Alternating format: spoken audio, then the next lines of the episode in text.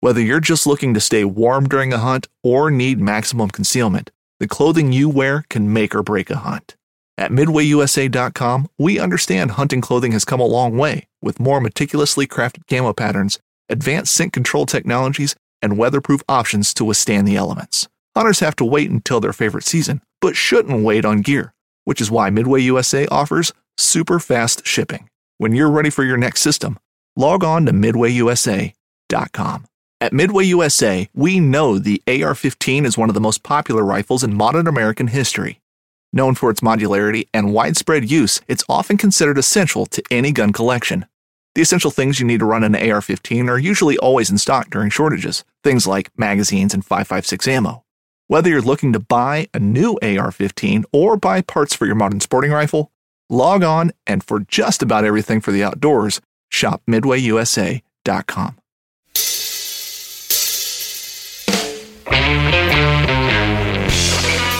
Merry Christmas and welcome to another episode of the Truth from the Stand Deer Hunting Podcast. I'm your host, Clint Campbell, and you're listening to episode number 43.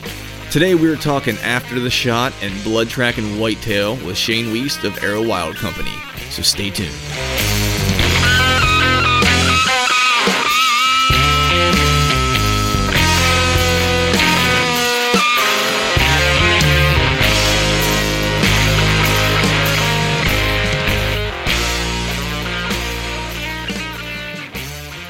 All right, welcome back to another episode of the Truth from the Stand Deer Hunting Podcast. And as always, I am joined by my esteemed colleague from the Midwest, weighing in at a svelte 225 pounds, 230 pounds, hailing from the great state of Kentucky by way of Iowa, the new and undisputed heavyweight champion of I don't know, man. I ran out of gas. My brother John. Yeah. Johnny Utah.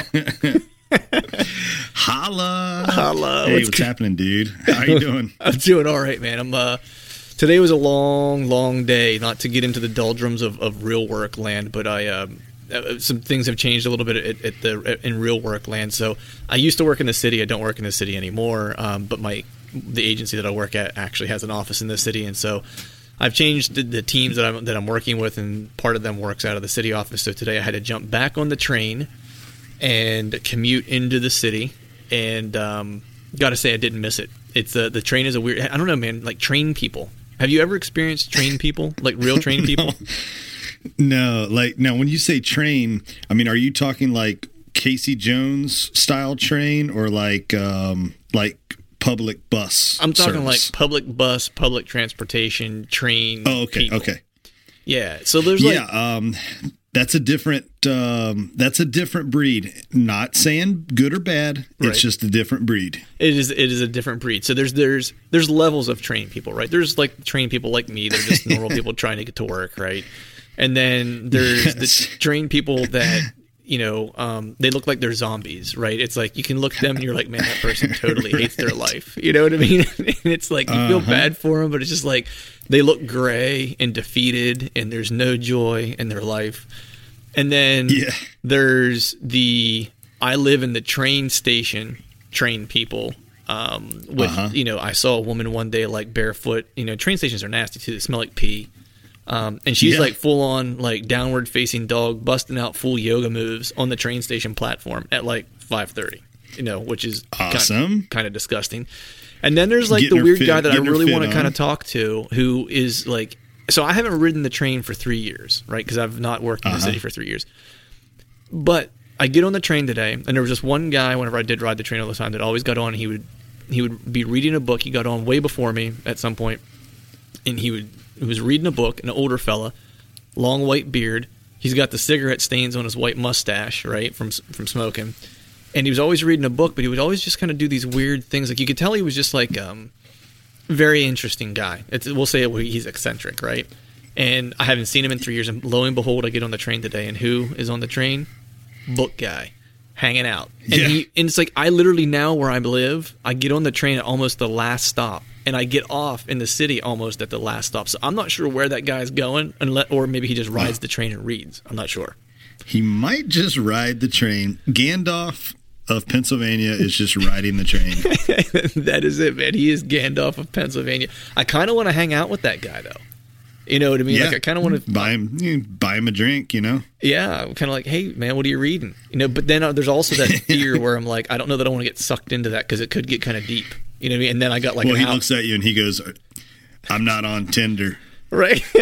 or he says, I'd like to wear your skin. You know, it's like then it gets weird, and, then I, and then I got like an hour train ride with this guy who wants to, you know, That's- Buffalo Bill me. Yeah.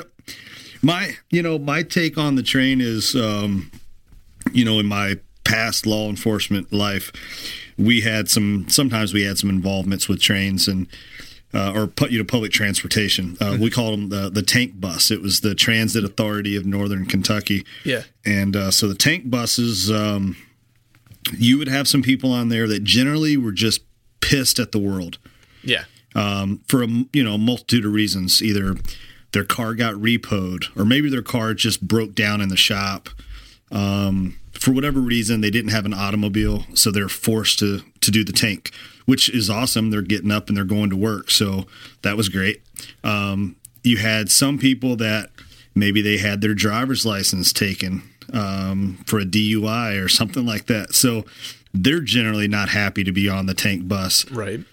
And then you had other people that were conscious and just saying, "Hey, no sense in um, putting more pollution out there. I'm going to take public transportation and you know go that route." But I think even after a little while, they start looking at some of the other people that are on the bus, and they're like, "Man, this is a bad idea." Yeah. It's So uh, I don't know. It's a. di- It's just. It, it would take a different. Dude, I. That's awesome. I could. I couldn't do it. I generally don't like people enough to Yes. ride in a vehicle with that many people. You know. Yeah, I have a touching thing. You know, for anyone out there that doesn't know me personally, it's like I have a really weird touching thing, and it's weird because you know, folks, you know, being a musician for as long as I was, you know, folks will invite me out to go to a concert and be like, "Hey, man, I got an extra ticket." It happened just like last week. Like, "Hey, I got an extra ticket to this concert. You want to go?" The guy from work, you know, Sure. and it was a band that I would absolutely enjoy going to see. And he's asked me a couple different times to go to different shows, and I was like, "Nah, man, you know, I'm gonna thanks, I appreciate it, but I'm gonna pass." And at one point, you know, he he still continues to ask, but this is you know a year or so ago. He asked me at one point, he's like, you know, just curious. He's like, you know, you don't seem like you go to a lot of shows, you know. And I usually just try to chalk it up to like, oh man, I've been to a lot of shows because I played a lot of shows and just kind of burn out or whatever. And it's usually like suffices or whatever. But the truth of the matter is, is that I have a weird thing whenever I'm in a crowd of people, like I don't like to be touched. So when I go to a mm-hmm. concert and it's standing room only, and I don't have a dedicated seat to where I'm like, this is my territory, like this is mine. Don't infringe upon it. As long as you stay on on either side of my armrest, we're gonna be cool. But like if your arm and your coat is like laying on my shoulder, like I'm gonna freak out. You know what I mean? So yeah. it's like I just get like this blind rage, and then I'm just like, I gotta leave, I gotta leave, I gotta leave.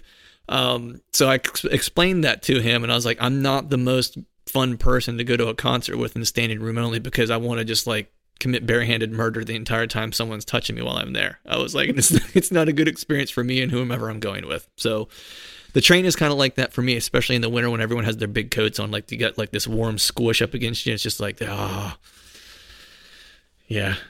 They, don't they don't make enough medication for that. If anybody's listening to this podcast and they haven't tuned off yet, yeah, exactly. they're like, uh, planes, trains, automobiles, squishy coats. Yeah, I'm out. Yeah. Um, if anybody's still listening, I would be curious because I guarantee you there's a medical term that are people who are, um, I, I know there's a medical term for, um, because it's it probably falls into like just like a claustrophobia kind of thing, but Right. maybe a squishy a spear of other people's squishy coats. Right. Yeah. Or the warm mush of someone's, you know, gelatinous body rolling over onto my side of the seat up against me. It's like it just uh it skeeves me out, man. But we are here to talk about deer hunting. We have a super awesome guest coming on uh, today. Yes. um, Shane Weist. I think I said his name right. Um, Yeah, he's Weist. Yep. Yeah, he's actually a good buddy of John's. He's uh, part of the Arrow Wild Company TV uh, show. Um, and we're going to be talking about uh, doing some blood tracking and tracking with dogs and stuff. And I'm super pumped to have him on to kind of touch on this because this is one of those things where I feel like we practice everything during the course of the year. I mean, you know, I, I know you're this way too, but it's like I'll practice hanging my stand if I'm going to do running guns a lot that year. It's like I'll go out and I'll practice in the dark, and I'll do the same thing with my climber, and I practice shooting my bow, and I get into shape, and I do all those things to practice for the season. But it's like the important part of like the retrieval of the animal afterwards. It's like you never practice it, right? And so it's one of those things where you don't ever get an opportunity to practice it. It's like it's just game day. Um, and there's a lot of challenges that kind of come along with that. So I'm really interested to talk to talk to Shane and see what all kind of tips he can give us and the experiences that he's had. But before we do that, you know, what's new in the whitetail woods for Johnny Utah? What's the plan, man? Uh, well, right now it is uh, shotgun season in Iowa, and um, you know, it, it's I find it it's it's odd. Uh, not a lot of people know this about Iowa that um, when shotgun season one comes in, um, you cannot archery hunt, even if you wear orange. Oh, wow. There is no archery hunting that's legally allowed. Um, the first season runs, I believe it's five days. Uh, could be six, I think, but I think it's I think it's five. I think it's five days first season, and then um, today and tomorrow is no hunting at all by anybody with any weapon.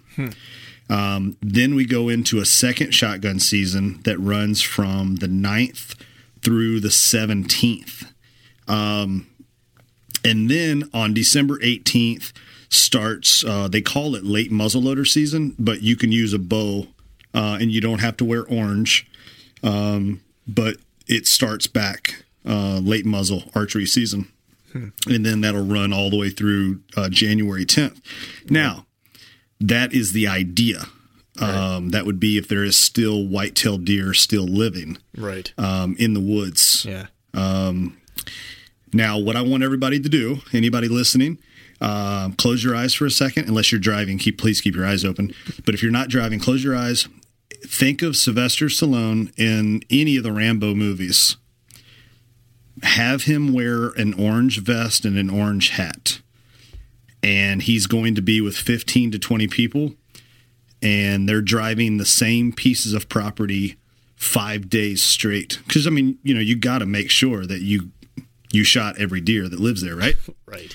A um, little bit of sarcasm you can sense in my voice a little bit. No, man, I, you know, I like to give the shotgun guys a hard time, and and you know, and we've we've talked about this, and I feel like I'm kind of kicking the dead horse a little bit, but right. I don't have anything against shotgun hunting. I don't have anything against rifle hunting. I don't have anything against um, ninja, the throwing stars, and nunchucks and stuff either.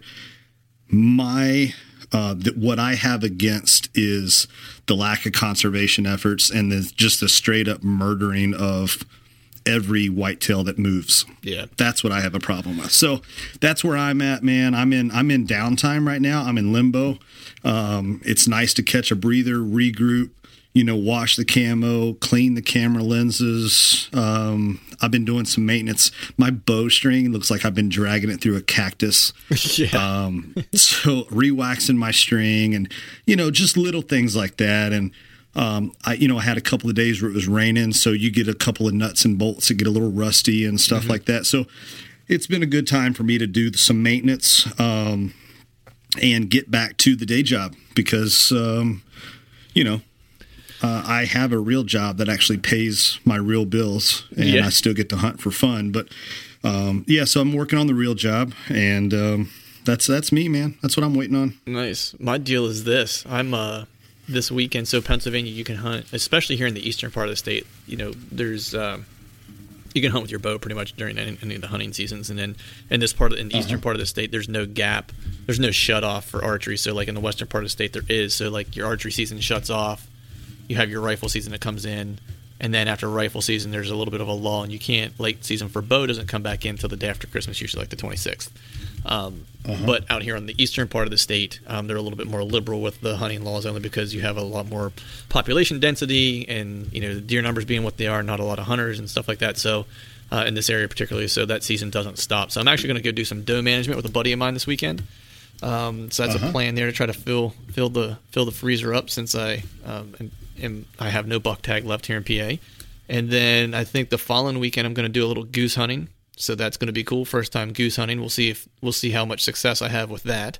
And then the same as you, man. I've been just doing some maintenance. I started moving some cameras. I pulled some cameras um, just to get some new batteries in them, kind of clean them up, and get them ready to put out uh, for a late season to try to you know catch inventory of of what's going on on these properties and kind of starting to make next year's plan already. You know what I mean? As, as, as crazy as it sounds, it's like I started sitting down and thinking about what I want to do for any type of habitat management and food plots and stuff like that here coming into the next year. And uh, that's kind of where I'm at, man. So I think if it's all the yeah. whitetail updates, bro, we'll go ahead and uh, get Shane on the horn and talk about some blood tracking. Yes, yeah, you know, and um, right before we call here, so Shane Weist, um, you know, I got to meet Shane back in 2013. Um, and him and I were both on a different web show. And, um, you know, whenever I branched away, he, um, you know, he, he wanted to come, come on board, um, you know, with my new show. So that, that made me feel, you know, real good. Uh, Shane is seriously one of the nicest, if not the nicest individual I've ever met in my life. Um, this guy is just a he's an awesome hunter. He's an awesome family man. Um, and he has this uh, Bavarian Mountain Hound, as we'll talk about. And he'll, I'm sure he's going to tell a few jokes about this dog, but it is it is the most comical thing in the world. I've been with him at, at some shows um, where he's got to bring his dog in the show, and if I had a dollar for every time that somebody asked him, "Hey, what kind of dog is that?" You and I would share it with you, and you and I could both quit our jobs tomorrow. That's a fact. It's unbelievable. Nice. But uh, yeah, he's got this Bavarian Mountain Hound, and he's gotten into blood tracking um, as a as a good way to, you know, bond with the dog, exercise the dog, um, and as I know we're going to get into. Um, it's pretty crazy the things that he's um, he's been able to learn from the dog. I don't want to spoil it. I'll let him tell nice. tell some of those reasons. But nice. it, this is going to be cool. Nice. Well, with that, man, that was a good lead in. Let's go ahead and uh, get Shane on the horn and get this party cracking. Before we get Shane dialed in, let's take a quick break to hear a word about our partners at Exodus Outdoor Gear. Uh, Christmas is nearly here. There's only a couple uh, shopping days left. And if you have not purchased an Exodus trail camera either for yourself, wrapped it, put it under the tree, and acted surprised that you got exactly what you wanted, or maybe you've got a hunter in your life that could use some new trail cameras, head over to the ExodusOutdoorGear.com website and pick up an Exodus Lift 2 camera. If you do that, head to the uh, checkout and punch in the promo code TRUTH, and you will save yourself 20 bucks. With that said, we're also doing an Exodus Lift 2 uh, giveaway. All you have to do to get entered for that giveaway or for that drawing is head to the truthfromthestand.com website and submit your information into the Truth from the Stand email newsletter. Uh, you do that, we will then have a random drawing once we hit the 200 submission level, and we will then announce the winner. And now back to the show. All right, welcome back to another episode of the Truth from the Stand Deer Hunting Podcast. And today we are joined by Shane Weist. I almost said Zane, man. I had a buddy growing up, or a guy I grew up with in high school. His name was Zane Weist, and for the life of me, I want to I want to call you Zane. So if I do that, just stop me and tell me that I've I've called you Zane, and I'll and I'll apologize profusely. Right. I've been called worse. You're fine. right on. I hear you. But uh, we have Shane on the line today, and what we're talking about, you know, as John and I kind of mentioned in the upfront, is we're talking about blood tracking. And, and Shane, just to kind of bring you up to speed, one of the things that I had mentioned, you know, we can and we'll, we can dive into this more, but it's interesting that you know we do all this practice and preparation and stuff for hunting, you know, whether it's archery or what or what have you during the off season. And you know, a big part of the hunt is the recovery, of course, right? And there's not a great way to practice for that. We shoot our bows, you know we, we we practice we do our scouting you know and we we'll take a tree a tree stand and practice doing a hanging hunt. So we're, we're able to do it cleanly and quietly in the dark and stuff like that. But when it comes down to the important part of harvesting or, and, and actually you know getting the animal out of the timber that's a part that we don't get a chance to practice. And it might be the most one of the most vital parts of the hunt in totality uh, which I just think is yeah. kind of a, kind of an interesting thing. Before we dive into all the good juicy details of tracking, man, why don't you give us a little bit of background about yourself, how you started hunting, and what you do for a living? Well, um, I kind of I grew up out kind of in a, in a subdivision out in the country, and um, I kind of grew up just flinging arrows at everything that I could fling arrows at. um, I it, it, became legal for me to to hunt when I was 12, um, and I started right in um, going after them with the bow. Uh, it took, gosh, how many years did it take before I finally took took a deer with a bow? I think I was 15 when I finally shot one. Nice. I shot at several leading up to that point, but um, yeah, when I was 15, I finally did harvest uh, my first year with a bow. Um, yeah, and I've just been chasing whitetails ever since.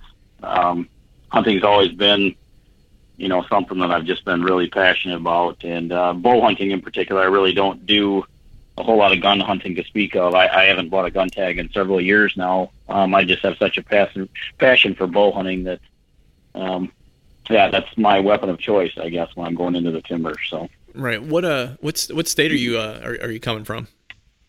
So I'm in Wisconsin, mm-hmm. Kind of uh, near the Madison area. If people out there are familiar with Madison, I'm I'm a little south of Madison, about 20 minutes or so. Okay. And what type of uh, you know, what type of terrain and stuff are you getting into during your hunts most of the time? And do you hunt? Do you go out of state as well? Um, I I have been out of state. I've gone to Iowa. Let's see, a, two, a couple different years. I've I've bow hunted in Iowa. Um, but no, pretty much just Wisconsin. Um, the terrain is, I mean, it's, it's kind of a mixed bag of terrain here. We, you know, we've got our wetlands and, you know, kind of low lying areas and things like that. We've got big, you know, big hill country and a lot of crop fields and stuff like that. So we kind of have a mixture of everything here. Um, you know, kind of where I'm at. I've got different properties that offer different, you know, different terrain, I guess. Right so, uh, you know, speaking of getting on the hunt and flinging arrows at things, how was your uh, how was your 2017 season so far? Are you uh, you in the chips, so that as they say, or are you uh, you still grinding? Yeah, no, I'm. You know, we'll we'll still uh, we'll still keep after it. I, our season goes until, gosh, I can't remember. It's the first four four or five days, something like that. Usually into uh, January. So um, I'd like to do a lot of late season bow hunting too. I'm uh, as John knows, I'm uh, I, I enjoy the cold weather, but um, no, it started. I think our our season started this year around. I want to say it was like the 17th of September, mm-hmm. something like that. Um, I still haven't actually. I, my goal every year is to try to take a couple does. Um, I still haven't even gotten gotten a single doe uh, yet, but um, passed up some nice deer. The the the one deer in particular that I was after. Actually, the neighbor uh, harvested. Gosh, when was that? Mid mid October sometime. That deer usually didn't come over onto our farm until more into the uh, late October to you know November, like when the rut starts kicking in here. Right. Um. So yeah, he got he got harvested before uh, I really even had a chance to chance to get him. To be honest with you, so um, and like I say, he was the buck of choice. And then uh, we had a couple other you know, deer that I wanted to get a look at, kind of that I would decide from the tree um, if I wanted to, you know, to, to shoot one or not. But um, yeah, I passed up a couple nice ones. I did get to see uh, one of the real nice ones. Um, one morning was real kind of a miserable morning. Went raining real hard, and I decided to go out anyway. And I actually did see the buck I was after that morning. I actually had him within bow range, but uh, he came through chasing some does, so I, I never had an opportunity to take the shot. But um, you know, like I said, it's you know passed up some nice ones. Got to see at least one shooter, but um, yeah, like I said, still grinding though. We're uh, you know. I, I kind of wish we had some snow on the ground for late season. That makes it uh, a little bit more fun. But we're sitting with no snow on the ground currently. So. Wow, I can't believe uh, in Wisconsin you don't have any snow. I think we're actually supposed to get some this weekend. Oh, is that right? Yeah, they they were calling for I think one or two tomorrow night, okay. um, but nothing major. I mean, we were I think we were single digits for wind chills and stuff today, so it's definitely cold enough. We just don't have any on the ground. right. It's but, like my my thing is if it's going to be cold, it might as well be snowy, so at least I can enjoy that. You know yeah. what I mean? yeah.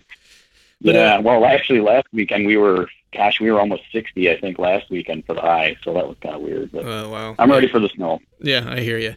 Hey, so how did you know? How does one get into into being known for tracking? Like, how do you? That's just kind of an interesting skill set for people to you know know that you're that you're good at. And you know, I, know that we talked a little bit on the uh, before we jumped on the call here. You know, I know that you use you do have a dog that you use, but I'm just curious, how do you get into saying you know tracking something that I want to do? Like, what's the what's the kind of the the precipice for that, or what's the, the, the launching point for that? Was is, was it something that you had a you friend know, who did it, or and you just kind of thought it was cool, or was it something you just kind of had an interest in?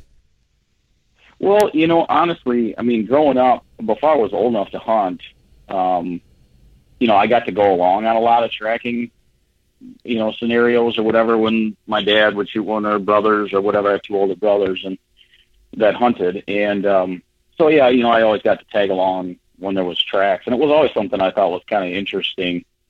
Um, just, you know, a lot of the things that you learn when you're in the, when you're in the timber like that. But, um, you know, it really kicked into high gear for me when I did get the dog. Um, that there's just uh, something about going out there with a dog and tracking deer that it just it's just something I really really enjoy. So, you know, I've been tracking deer obviously for quite a while, but you know, over the last couple of years, with when I got involved with the dog, is when it really kicked into high gear. So, so I mean, it's I know we were we were talking about maybe covering that later on in, during the conversation, but I'm just kind of curious. I mean, it sounds like a good place to start. It's uh, what a uh, what is it about the dog that really kind of kicked it into high gear? What's the? I mean, is there just is it the extra added dimension of using the dog, or is it the is it the relationship with the dog? I'm just curious what that you know what that kind of I guess you know interest level is for you to ratchet it up. Yeah, I mean, I I would say it's a combination of a lot of things. Um, I'm a I've always uh, been a dog lover. Um, you know, I've been fortunate enough to have the dog before I have the one the, the one that I have now.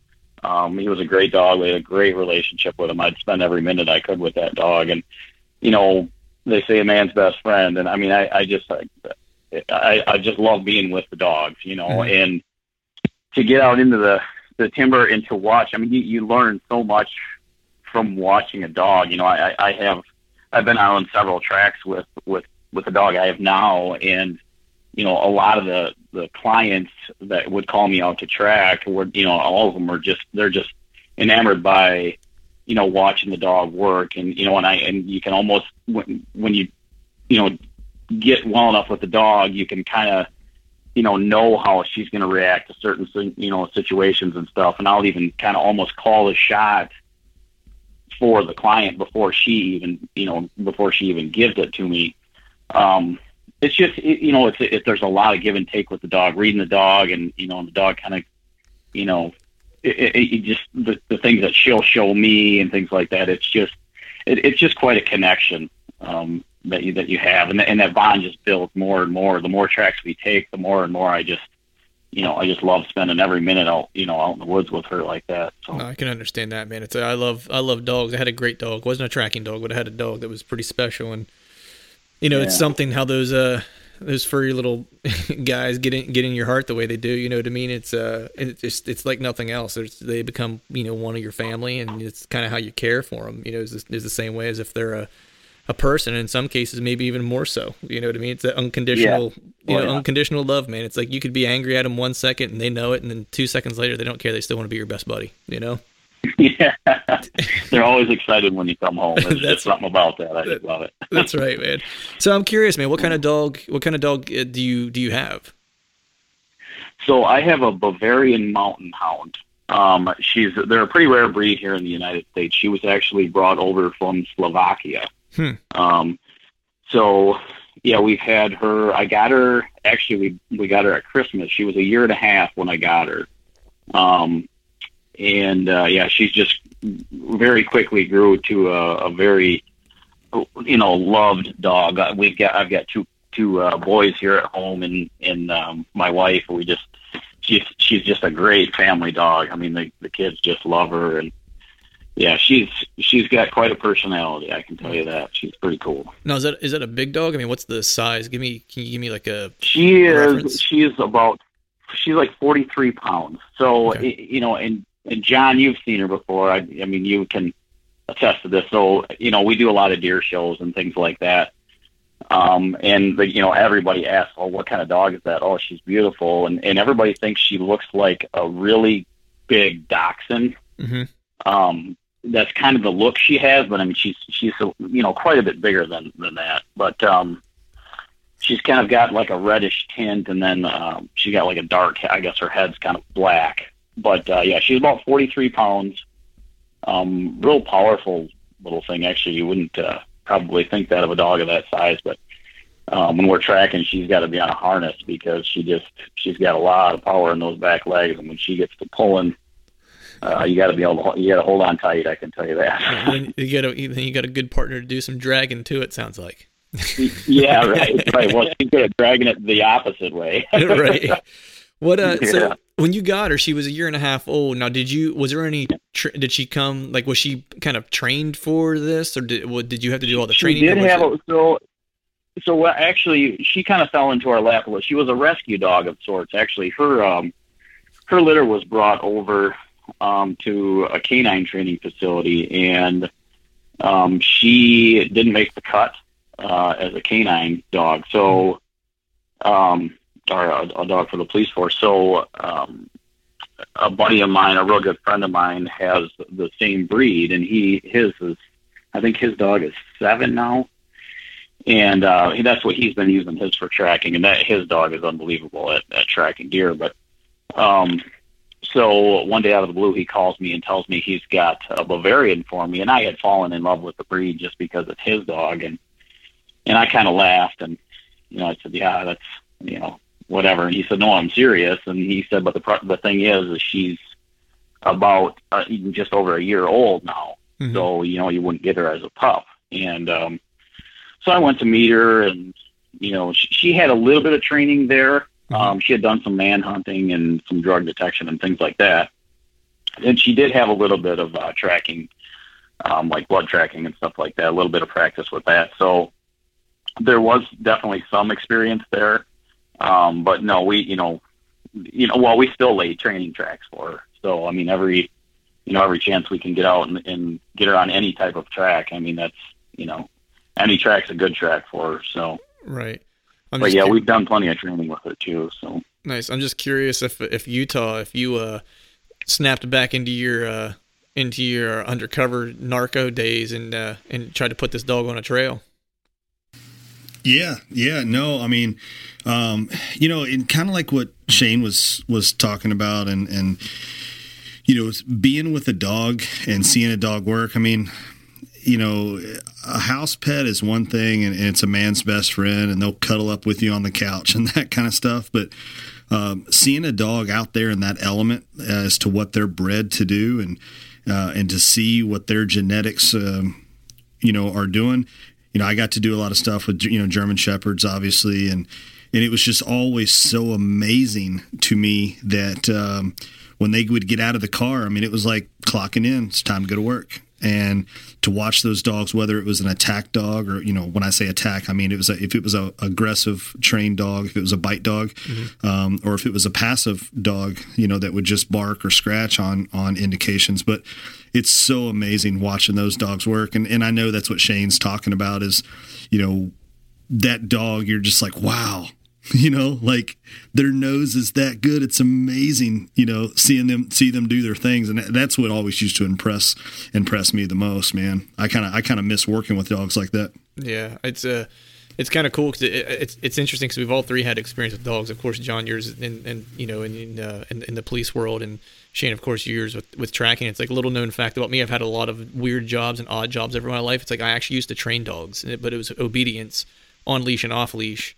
And then I did help one of the uh, one of the head trainers do a attack uh, training for uh, a dog that, that he had that he was training for the Philadelphia Police Force. And this was like years ago, and um, that was the the attack one was the last one I did. I helped with the first part of that before I uh, ended up leaving that job, and I don't know that I would have wanted to continue with that because part of my uh, learning or my mentorship was that I was in the bite suit uh, first, and uh, and he had a it was a Rottweiler, and so having 145 pounds of pissed off Rottweiler running at you is not is is not a real comforting feeling to have, you know. So I, I don't yeah, I don't know how long lived that uh that career track would have been for me, but uh I'm just curious, man. Like, how do you you know? Because I've never worked with a tracking dog ever. I've worked with a little bit of um you know bird dogs and stuff like that, and done some rabbit hunting and stuff like that with small game. That I've used dogs with you know some friends of family and stuff like that. But you know, how do you get a dog on the trail, and what happens after they get on the track? Like, what's the what's the process? Like, take me through. Like, you get a call. Um, someone needs you to recover a deer for them or help them recover a deer like what's that process once you get and you don't have any you know notion of what happened in in the tree or what what took place like how do you get started from i guess ground zero with the dog Well, there's so I, I, I'm on the uh, the United Blood Trackers uh, website, and actually, what you can do is if you click on your state, um, and br- it'll bring up all the trackers in your state, Hmm. and then it'll list where they're from. So if I get a call, you know, most of the time, I shouldn't say most of the time, hopefully it's, you know, fairly close to home. I, I have had guys, you know, two, three hours from here trying to get me to come, um, you know, quite a ways. But, you know, we, there's a lot of trackers here in Wisconsin. So I, you know, I kind of try to steer them in the direction of other trackers if it's, it's, if it's closer to somebody else. But so when they call, you know, I'll, you know, there's there's kind of a screening process. You ask them a series of questions, and you you know you try to ask them the same question differently a few times, just mm-hmm. to try to find out, you know, what you, to try to really get, you know, to the true story of where the hit is and all of that kind of stuff. Mm-hmm. And you know, there are there have been calls, honestly, that I just won't you know haven't taken just in in the interview you know I, you kind of feel like you know that's probably not a deer that's going to die mm-hmm. um and i actually you know we've had a, a couple of different scenarios i had a, a, guy actually sent me a text here oh a few two or three weeks ago um of a picture of the deer that he had shot that i told him you know it, it sounded like a deer that would live and i you know i didn't figure that it would be worth my time to to come take the track well he sent me a trail camera picture of that deer um, like I don't know, almost a month after he had shot it, it was working its scrape again. So um, a deer that had survived the hit. But you know, if, if we if it's a hit, you know that I feel like is a fairly recoverable deer, um, yeah, we'll just we'll, you know we'll show up at the hit site, and I explain to a lot of people, uh, my dog is a, a real slow working dog. She's not one of those dogs that's just going to come, you know, get in there and just tear off down the trail or anything like that. She's not a barker. Hmm um, you know, what what we'll do is I, you know, get to the to the property and I'll you know kind of tell them what's going to happen or whatever. And, and in Wisconsin, I know um, it's different in different states. Um, but in Wisconsin, the dog has to be on leash. You can't just let it roam, you know, run free. Right. So what I'll do is I, she's got a harness that she wears, and what we'll do is I'll I'll actually hook my lead into her collar, and then, you know, I tell the hunter when we get fairly close to the hit site, you know, let me know. And then that's when I'm going to, you know, I'll click, I'll put the, the lead on her, the harness. And, you know, what John had said when he made reference to those dogs, you know, like when you let them out of the car, it's just all of a sudden, you know, they're, they're a lovable, wonderful dog at home or whatever. But when it comes time to work, you know, it's time to work. And, and for us, when, when I take that, uh, lead and go from her collar onto her harness, that little click onto her harness, she just hmm. that's when it's game time. She she knows that okay, we're here to do a job. And I mean she's she's you know, got a good feeling about it when I get the harness itself out, obviously. But right. when we get you know, when that clicks onto her harness, that's when she knows it's time to, to get started. But yeah, I mean as far as, you know, taking it on the track, it's just, you know, just real slow, let the dog do her thing. Um, I, you know, in my inexperience, I used to try to think for the dog and try to, you know, think to, okay, if I was a deer, where would I go? Mm-hmm. And if if she starts to steer me towards a different direction, you know, earlier, what I, you know, I would start thinking, okay, no, there's no way the deer went that way. Why would it go that direction? It obviously must have gone this way. And it took gosh, I don't know, two, three, four times probably of her continually proving me wrong before I realized that she's the one with the nose and I'm just the guy at the other end of the leash kind of a thing. right. So, um, yeah, you know, it took me a while to, to get that, that trust in her. Um, but yeah, once, once she really started to click and, you know, I kind of started to read more of her signs and what, you know, what she was telling me and, that's when things really started to go. But um, yeah, you know, it's it, it, like I said, there's just so many things that happen on the trail that I have to try to, you know, see the signs that she's providing me. I guess. Right. So I always tell the guys, you know, it, it, I tell the hunters, you know, if you guys can just stay behind me, you know, and not get out in front of the dog, you know, to, you know, because those are kind of things that'll screw her up a little bit. So and for the most part, the hunters are real good about staying behind, and, and you know, and they kind of want to sit back and watch what's going on with the dog too. So it's mm. It's kind of a neat experience. I actually uh, took a track here a couple weeks ago, and there was gosh, I think there was seven or eight of us on that track when we took it. I mean, it was like an army of people behind me. Wow. And uh, I wasn't sure how she was going to handle that with that much traffic, but she did great. She did a really good job on that track. So Nice. it's kind of cool to, to to get the reaction of other, you know, of other hunters to to, to watch the dog in action and, and and to hear their comments and stuff. It's it's kind of cool. Right. I think what's interesting and, and John, the uh I can't remember how you said it. It was before we it was before we hopped on the phone. You were talking about kind of picking up or like that the uh, like uh, the, building a database based off the dog. I, can't, I don't remember how you asked. How did you frame that when we were talking earlier? I'm sorry. Can you, I I lost you there. Oh, I'm sorry. We were talking earlier before we got Shane on the line about you know building a database like using the dog f- as far as like intel and stuff like that. I don't remember how you how you asked Yeah. that question. Oh, um, yeah. So Shane, you know, whenever we were talking the other day, um, you, you know, you and I touched on, and this is something that, you know, pe- somebody listening may say, well, I don't have a blood tracking dog, so I'll never, I'll never get to, you know, if you don't have a blood tracking dog, you're not learning anything or whatever. But it's kind of um, the way you and I were talking the other night, and and I believe I mentioned to you um, the database that you're collecting because you're getting to start with a hunter and the hunter says i was standing there. The deer was standing there.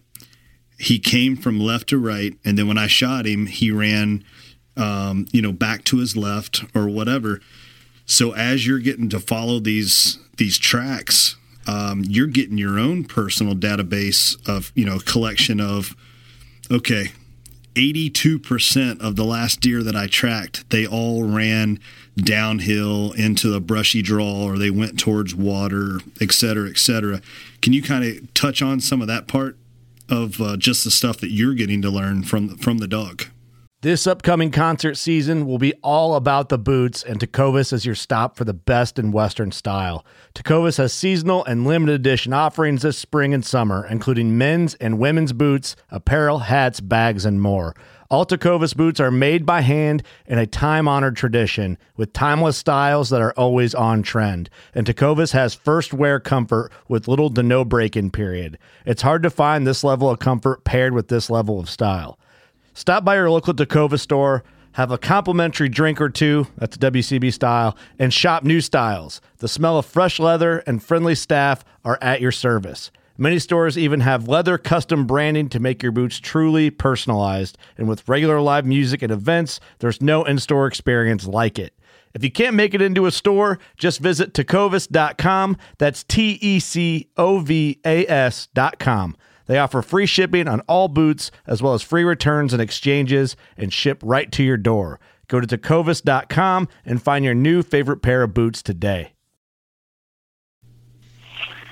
Yeah. So, you know, as far as you know, kind of, it's going to depend on the hit and all that kind of stuff. But, um, yeah, you know, one one thing I have learned is, you know, uh, guys will, you know, come up to an open field and automatically just assume, okay, this deer obviously must have crossed this field, and you know, that's not necessarily going to be the case. Sometimes they'll kind of button hook back around and go right back into the draw they just came out of.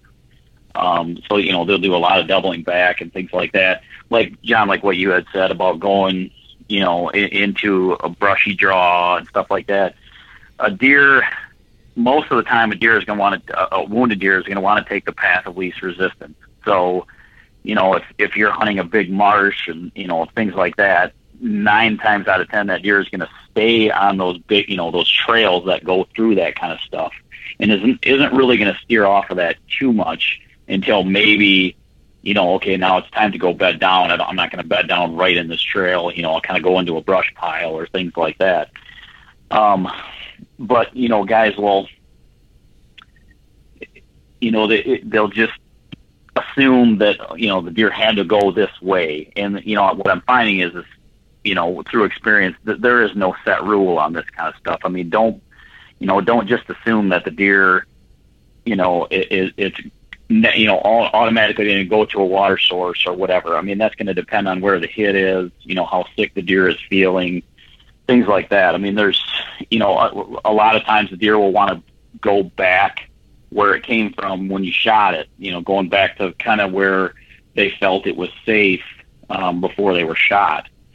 So yeah, I mean, there's a lot of just little things. I think people, you know, kind of miss, kind of misread when it comes to a track like that. Hmm. So, but yeah, just just some things, you know, I, as far as it really, you know, they're all kind of hit specific, I guess, where where the deer is actually hit at kind of depends, right, on no, what you know what it'll want to do. Right. No, what about you know? Because I was also curious about kind of like the opposite effect of you're getting to see a lot of these stand setups and hunting hunting locations and where shots took place and, the same thing that John yeah. mentioned you're getting the intel from the from the hunter saying that he came from here he's probably even giving you more than that he's probably wanting to tell you a little bit of the story saying you know I had him on camera here and he I think he was bedding back here mm-hmm. and he used this trail and came out this way you know how much of that mm-hmm. type of intel do you use whenever you're thinking about your own stand setups and how you're going to hunt a piece of property or how you're going to hunt a certain piece of terrain or how you're going to hunt like a certain weather pattern or whatever based on some of the conversations you've had on these track jobs? Well, you know, everybody kind of has their own style mm-hmm. for hunting and you know, I I'm not I'm not going to sit here and tell you that I know everything about tracking or about hunting in general, but you know, I, I will apply some of that kind of stuff. You know, actually, uh, to be honest with you, the biggest thing that I get out of the tracking calls is is when my phone really starts to burn up. Mm-hmm. That's when I know the deer are starting to move pretty good. There you go. Um, you know, I mean that that's kind of that's that's kind of the biggest thing that that I take away from it at this point. Um, you know, uh, my my good buddy where I got my dog from, Sean um, yeah, you know, we'll we'll have conversations all the time. You know, did you get any calls today? You know, or whatever. Well, you know, all of a sudden, you know, we weren't getting anything until all of a sudden this this cold front moved in and bang, all of a sudden our phones are ringing off the hook, kind of a thing. So, um, yeah, I mean, that's kind of the the, the biggest takeaway, I guess, mm-hmm. would be, you know, that to be honest with you. Right. That's interesting. What uh, do you ever look at that from yeah. a historical perspective and say every year, right around this date, around these dates is whenever I usually start getting a lot of calls? Do you ever look at it that way? Yeah, yeah. It seems like um, you know we get that first cold front in October. Mm-hmm. You know, the right around the middle of October, we always get that first real cold snap. Um, our phones will light up then, and then it's just kind of your typical you know, late October into November. That's the way it is here in the Midwest where I'm at. But, right. um, yeah, I mean, like I said, that, that where it really starts to ring is that first cold snap that we get in October. It seems like we get a week there, or you know, two three days or whatever when you know we'll, we'll get start getting a lot of calls, and then maybe it'll die down a little bit, and then it'll pick back up again towards you know Halloween or you know a few days before that. Right, that's interesting. That's a nice little extra piece of intel, man, for the uh, for the year. It's like I wish someone would call my phone and tell me whenever it was getting ready to pop. You know? yeah, right, right. so hey, what, lucky that way. Yeah, I know, right? What's the uh, what's the recovery rate when you're using the dog? Is it you know is it like in the ninety percentiles, or is it you know in the ninety percent range, or is it lower than that? I'm just curious. Like whenever you get a call and you're going out with the dog, you know how how what's that you know success rate look like? Let's take a quick break to hear a word about our partners at Whitetail Institute of North America. If any of you out there are anything like me, you've probably already started at least daydreaming and shifting gears to think about plans for next year. And for me, part of that process is what type of food plots am I going to put in? Where am I going to put food plots? I, of course, have one new property that I'm going to be doing some food plotting on the first step that I really need to take once I kind of figure all that stuff out is to do a soil test. And you can pick those up at Whitetail Institute of North America or whitetailinstitute.com. Uh, testing your soil is probably the most important step for making sure that you have food plot success. And Whitetail Institute's soil test kit will give you exactly or show you exactly how much lime and fertilizer you'll need and make sure that you don't spend any more money and don't buy anything that you don't need to make sure that your food plots are successful. It's going to ensure the most successful food plot possible. It's going to save you money on fertilizer and lime. It's super easy to use. I've used it last year. They send you a readout with everything that you need to know, and then you also get a professional consultation uh, via a 1 800 number if you need to ask any additional questions. So, in order to get set up and prepared to get your food plots in on time this year, being the key, hopefully mine will get in on time, uh, head over to Whitetail Institute of North America.com or whitetailinstitute.com and pick up your soil test kit now to prepare for the spring. And now back to the show. Before Shane goes into that, I was gonna I was gonna add something here real quick. Yeah. Um, so speaking of like an eyewitness, you know, the hunter.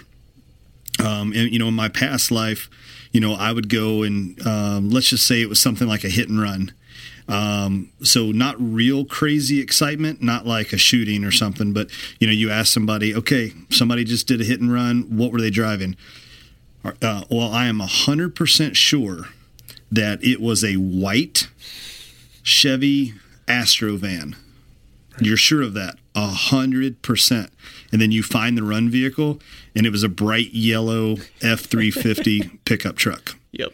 So it's the eye the eyewitness or the hunter in fear or excitement. People totally lose their crap about where they were, what they saw, what the what the vehicle did, what the deer did, you know, whatever. And I know Shane and I've had some stories, and Shane's told me some stories where, you know, the guy's like, "Yep," and the deer ran that way, and Shane's like, "Well, the dog's picking up blood on the complete opposite end, you know, of where you know they thought the deer went." And and that's another benefit of the dog, you know, because in those exciting moments, sometimes people get turned around and uh, especially at nighttime. You know, okay. trying to identify a tree at night from the ground looks totally different than what it looked like in daylight, twenty foot elevated. But um, so that was something I was gonna I was gonna add. And then speaking of getting a bunch of phone calls uh, from people telling you, "Hey, I need a I need a dog," and that being an indication. Um, I have a I do kind of have an advantage. Um, I can always call Sam Calora down the road from Mrs. Dopey at his deer farm. Yep. And I've done it. I'll call him. I'm like, hey, Sam, I was thinking about going out today. What are your deer doing? He's like, they're all bedded up. I'm like, cool. I'll stay home today. And then he's called me before and said, every single deer in my pen is running circles around the field. You better get your butt in a tree quick. I'm like, see you bye. I'm heading out, you know? nice. Yeah. That, that's a good point, man. Like, uh, so, I mean, uh, Shane, it, I'm curious. Like, so how many big fish stories do you get when you go out for a track? He was this big and he ran this way, and then whenever you oh. Yeah. Yeah. Well you know it, well the, the biggest fish story is and John and I talked about this the other night is you'll find out that you know everybody hit it perfect you know. Where, where'd you hit the deer? Oh I hit it perfect right behind the shoulder. And you know th- these guys that are that are calling me um, they're they're calling me because they can't find the deer, right? So ninety percent of the time, if you hit a deer perfect right behind the shoulder, you're probably going to recover that deer. It'll run, you know, what 100, 150 yards at the most, and fall over dead. You know, so yeah, that's you know, as far as you know, fish tales and and that kind of stuff. Yeah, I mean, like I said, the the, the very first one is always, oh, I hit, I hit it perfect. You know, and you know, it's like a, I, I, I don't say it because it's you know just not professional, but I want to tell him, well, if you hit perfect, he probably wouldn't be calling me. So um, that's and that's that's where I go back to. You got to try to figure out a few ways to ask the same question when you're talking to the guys. You know, to to find out exact. You know, try to really dig into what you think happened, just going off of what they're feeding you. You know. Right. Yeah. It's uh, you got to use some of that Johnny Law um, yeah.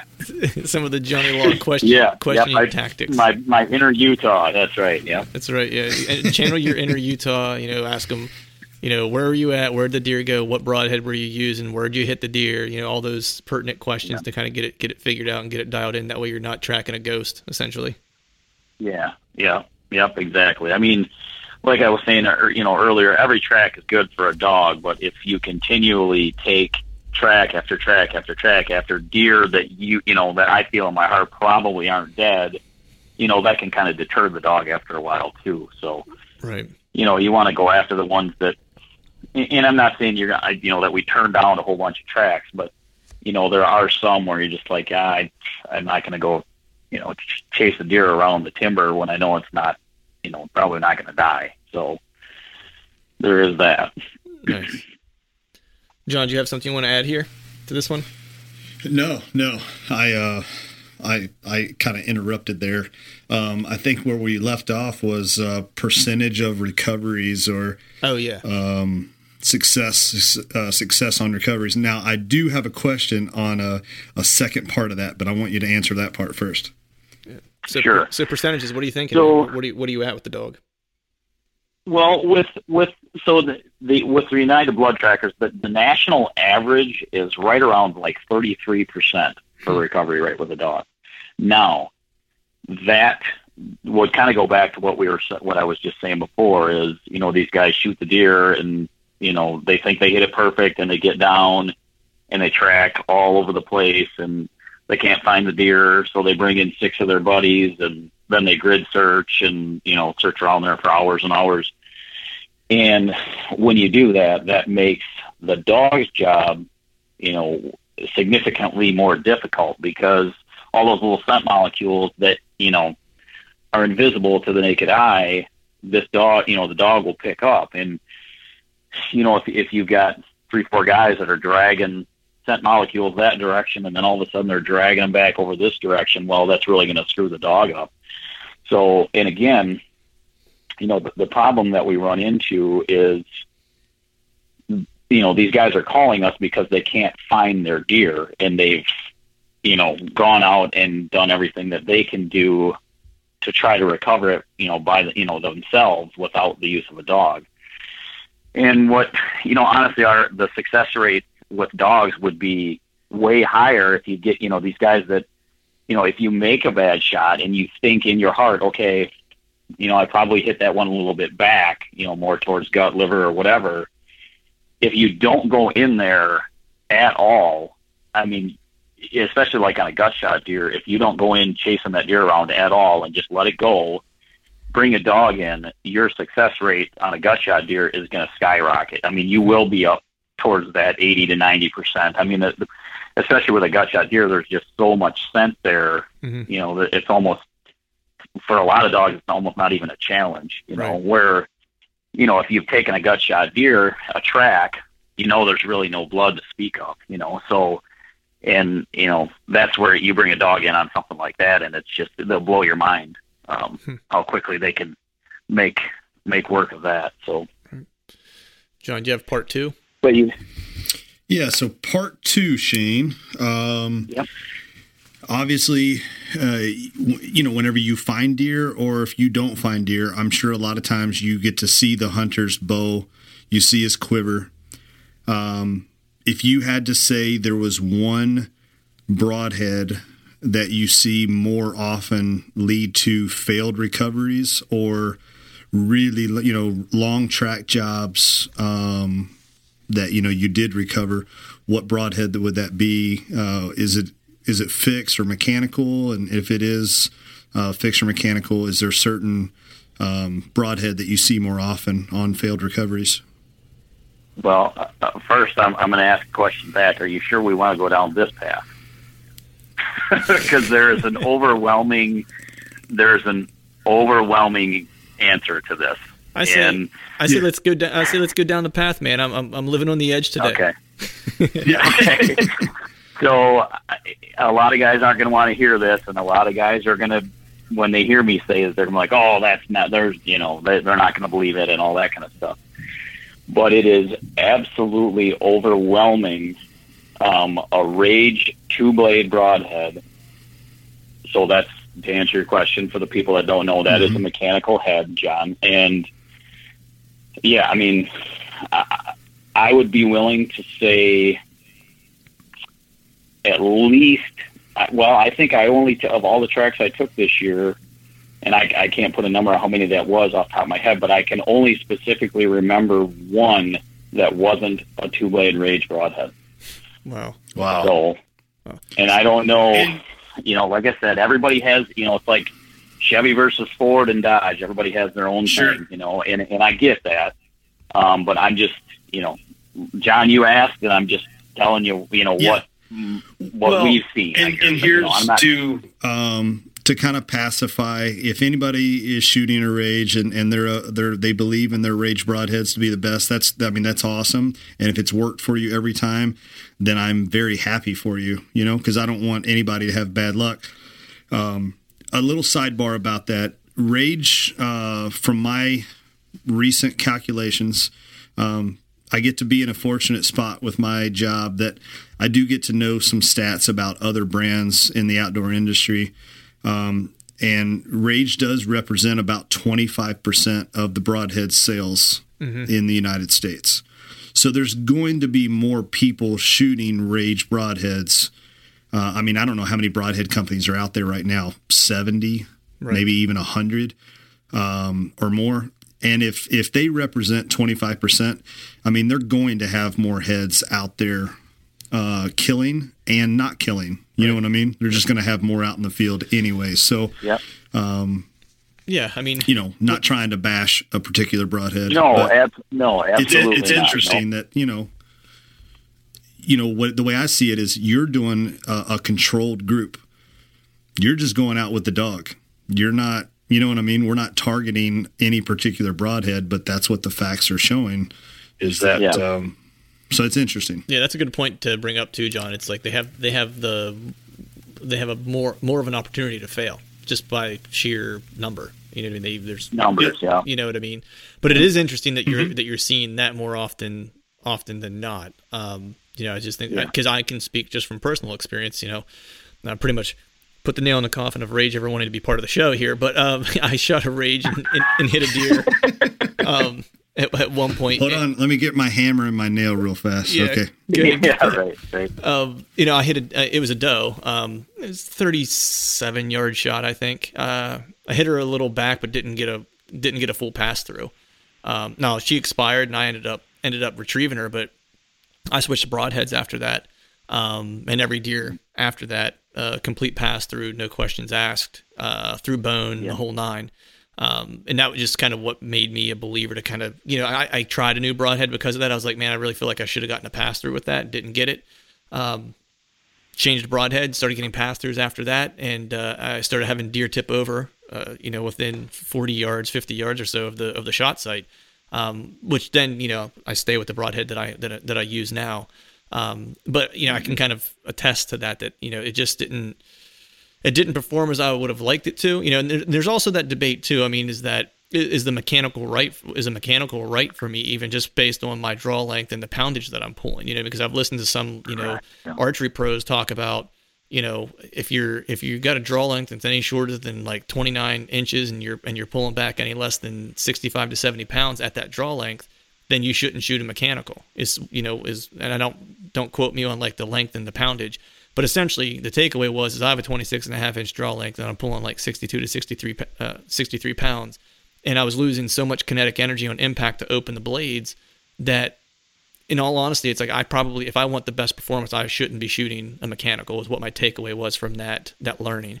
Um, so you can put that on me as well as the hunter of not choosing the right tool for the job as well. So um, but that was my my experience. But uh, nail in coffin, I think, right? well, you know, you, you bring up an interesting point though too that you know it, you you shot ahead that you didn't you know weren't real happy with how it performed and you made that change. So I mean, I guess I would encourage you know your other listeners to do the same thing. If if you shoot ahead and you're kind of you know you, you weren't happy with the penetration or you know the size of the hole, the blood track, whatever, you know, don't be afraid to change. I Mhm. guess you know instead of you know continuously, you know, questioning everything about, you know, gosh, did, did, should I shoot a different head or whatever, you know, because you're not having the performance that you that you want. You know, make a change. Get, you know, look into a different kind of head. Like John said, there's a, a hundred different heads out there to pick up, you know, to pick out now. So, Yeah.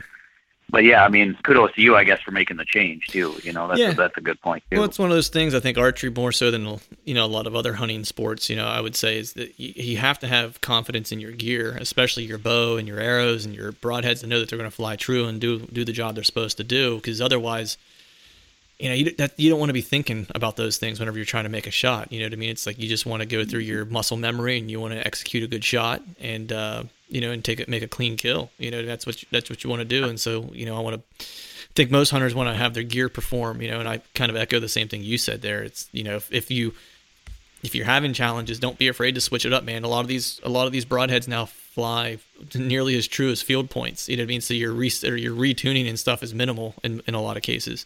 Yeah. Um, yeah. but hey, man, I want to I want to dive into a couple other topics here. So I think we covered kind of the, the the you know talking about the dog a little bit here, and I definitely did want to Yeah. discuss that. But I also want to kind of give people at home that are listening an opportunity to kind of learn like what you know what should happen after the shot, right? Because I think a lot of times, of course, the adrenaline's pumping, people are excited. They probably make some critical mistakes before they even get to a point to call you that makes even your job that much more challenging and may even possibly be able, be able to help them recover the deer without you know getting a getting someone else involved. So I wanted to kind of go through Sure. like a couple scenarios of of you personally being in a tree and like what are the steps that you would take, you know. And I guess I'll just tee it up this way. So if you're in a tree and you just released an arrow on your on your target buck, right, and you think it's a lethal hit, you know, what is the absolute first thing you do after you release the arrow and you're watching the deer run off? What's the first thing Shane does? Well, I, I I guess one thing that I would encourage right off the bat um, is for people to shoot lighted nocks. Um, I know John and I both really like the Lumenok. Um, it, you know, it'll give you a, a better idea of where of where the arrow went in. But you know, it- I hear all the time, you know, when, when I take these tracks and stuff like that, the, the the things that the people say was, "Oh, it happened so fast." You know, I, I rushed the shot and all that kind of stuff. Mhm. You know, I guess one of the things I would encourage, you know, another thing i- is you have a little bit more time than you think you do. Mm-hmm. Um, I know it always seems like it happens just like that, and it really truly does. But take an extra second to make sure that pin is right where you want it to be, you know, and you're at, you know, you got the right pin on it and all that kind of stuff. But as far as okay, so if if, if I release an arrow and I feel like okay, yep, I double lung that deer, um, you know, so assuming I didn't see the deer fall, okay, so one of the things that I that I tell the guys is, okay, what does your gut tell you? Where do you think you hit the deer and all that? So go with your gut. The first thing I'm going to do is, you know, like I said, I'll, you know, hopefully see that arrow go in.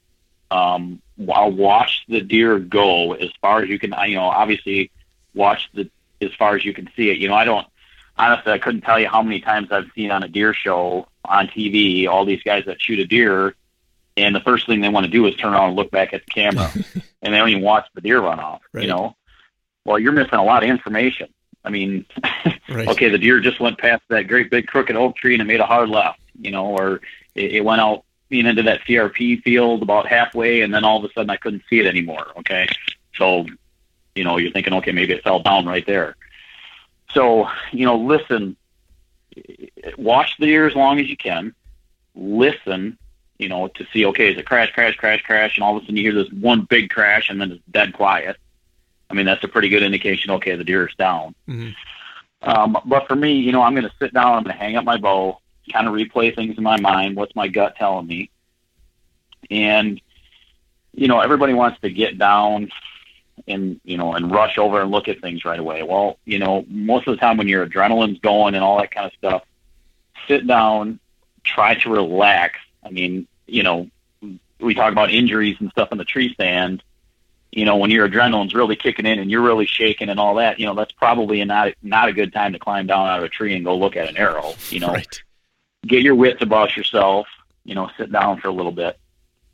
But you know, I- as far as when you know, you know, I, like you like we were saying, you try to kind of pick out some landmarks, try to figure out where you think the deer went, and then you know, just just let some time go by. You know, there's no there's no real rush, right? I mean, guys want to get down and rush rush things right away. Well, you know, like I said, most of the time, you know, especially now with me with the dog, I mean, I'm I'll go back to the truck to get the dog at the very least.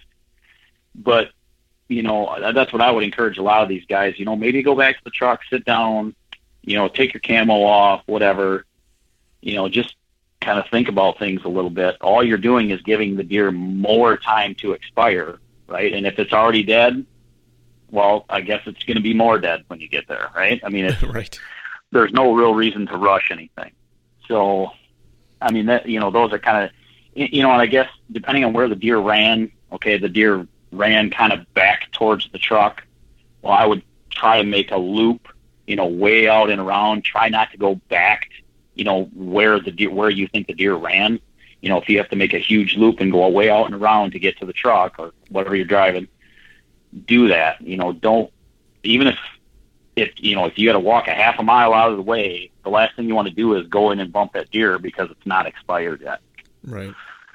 Do you So have- you know that's just kind of I guess some of the few things that I would offer. Now, do you have like a, a standard? Is there any set amount of time that you'll stay in the stand? I know for me, it's like my kind of rule of thumb is I make myself stay in the stand for like 30 minutes before I even get down. Now, that's even that's if I think I even put a good shot on a deer. You know that it was a Yeah. lethal shot. It's like my rule of thumb is sit down for 30 minutes, just wait, and send some text messages out maybe to some buddies. You know what I mean? Yeah. And then Yeah. and then kind of make my move from from there and start and start what whatever my process is going to be after that. What's what's your rule of thumb with that? Yeah, I mean, if you can sit there, uh, you know, I'll sit there as long as I can. Mm. You know, um, if if I can, you know, depending on the shot, if I can use the cover of darkness to get out of there, so I know I'm not spooking anything on my way out, I'll Mhm. do that. Um, you know, another thing that I'd like to that I'd like to say is, um, you know, if you shoot a deer and it runs off to an area and it just kind of disappears, I like to sit there for a while because a lot of times you know, in areas where the there's a high dot, you know, high population of deer, you might have more deer that'll go over around that area where, you know, you think you know maybe you last saw your deer, and sometimes you can read the body language of those deer. You know that there might be something laying, you know that it, there might be a dead deer laying there, Right. kind of a thing, or you know you can just kind of read their body language if they're kind of walking back and forth and looking back at the same particular spot. Well, that's probably a pretty good indication that your deer is laying there dead. You Right. Know? So, yeah, I mean, just take take some stuff in. You know, Right. just try to use some of that.